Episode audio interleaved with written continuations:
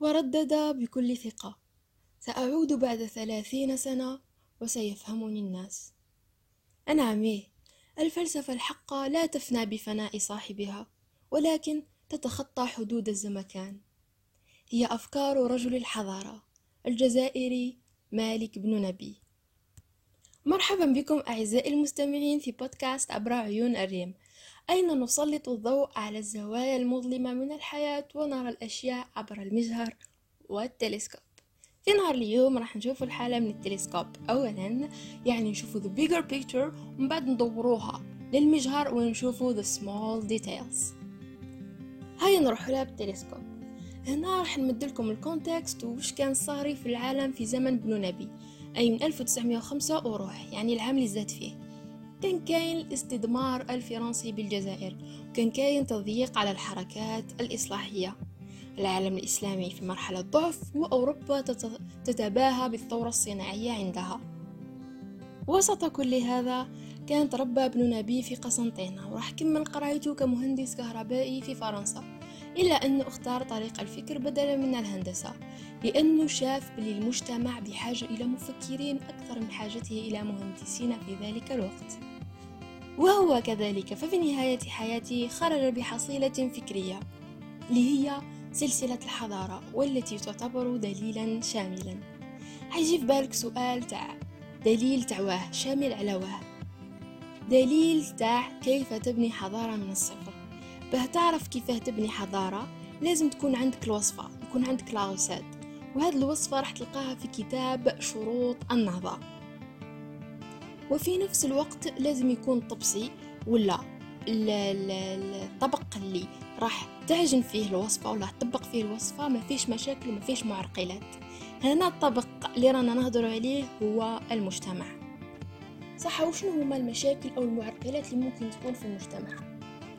هما مشكلة الأفكار والثقافة والجهل بدوره في التاريخ وفي الاقتصاد واللي راح تتعرف عليهم كامل في كتبه بالتفصيل الممل.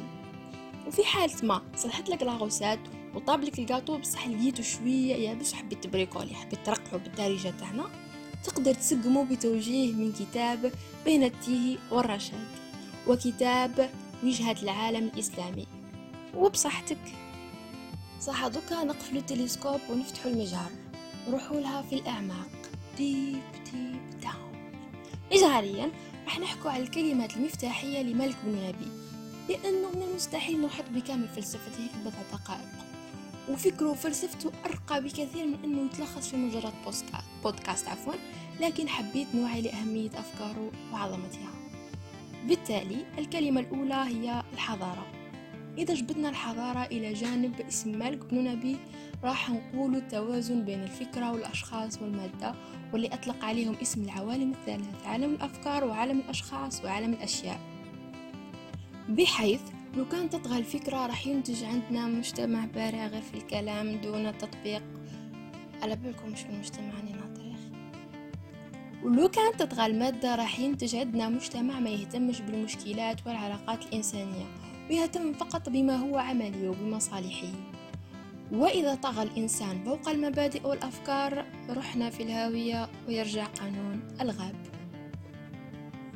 كي نروحوا لقابلية الاستعمار. وش قال مالك بن نبي على قابلية الاستعمار وش كان يقصد بها؟ كان مقصده أن المستعمر ليس المذنب الوحيد في ولادة الظاهرة الاستعمارية حيث حتى المستعمر لا يعتبر ضحية. لأنه لو كان ما جاش عنده استعداد نفسي وقابلية للاستعمار لما كان للعدو قدرة على السيطرة عليه. ثم لقى الأراضي ملائمة للزراعة فسيزرع ما يشاء أكيد. راح يبقى يحس المستعمر أنه ناقص ويحتاج للغير وأنه دوما ضحية مؤامرات. مالك بن نبي مثال للمفكر الموضوعي المسلم. فلسفته قائمة على الآية الكريمة بعد بسم الله الرحمن الرحيم.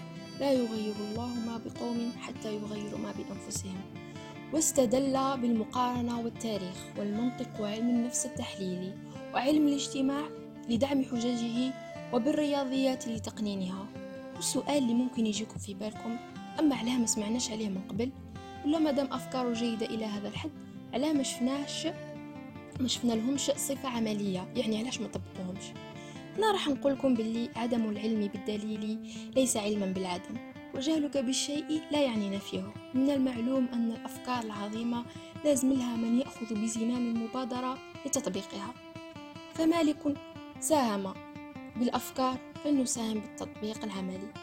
فلو اجتمعت الإرادتين قلم العالم وسيف السلطان لعدنا مقامنا الذي أخال أننا نستحق. واسكو على بالكم باللي ماليزيا بدأت تعمل بفلسفة ابن نبي وشفنا ازدهارها وشفنا تطورها.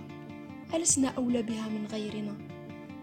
وكسؤال آخر ثاني يتطرح علاش فكر ابن نبي همش علاش ما عطاولوش حقه؟ بكل بساطة لأنه تحكر في بلادو هم مش في بلادو وكسبب آخر ثاني شعبنا شبابنا نقولها بكل ألم راه مازال يجري ورا التفاهات. كل واحد سما غاب عمره وأنا من المواضيع اللي كنت قادرة قاع نطرحهم في أن بودكاست خيرت لي نقدر نفيد ونوعي به. بأهمية أفكار آه، مالك بن نبي. يا أخي une fois درت مجهود ودرت فيديو ولا بودكاست ولا أي عفسة دير محتوى راقي بأفكار جديدة غير بديهية. تعاون الواحد يرتقي بفكره. يفيد روحه ويفيد اللي حوله كون شبابنا اليوم يعرف وش يسمع يعرف وش يتبع يعرف وش يقرأ راح نبني جزائر أفضل بإذن الله. دمتم في أمان الله وحفظه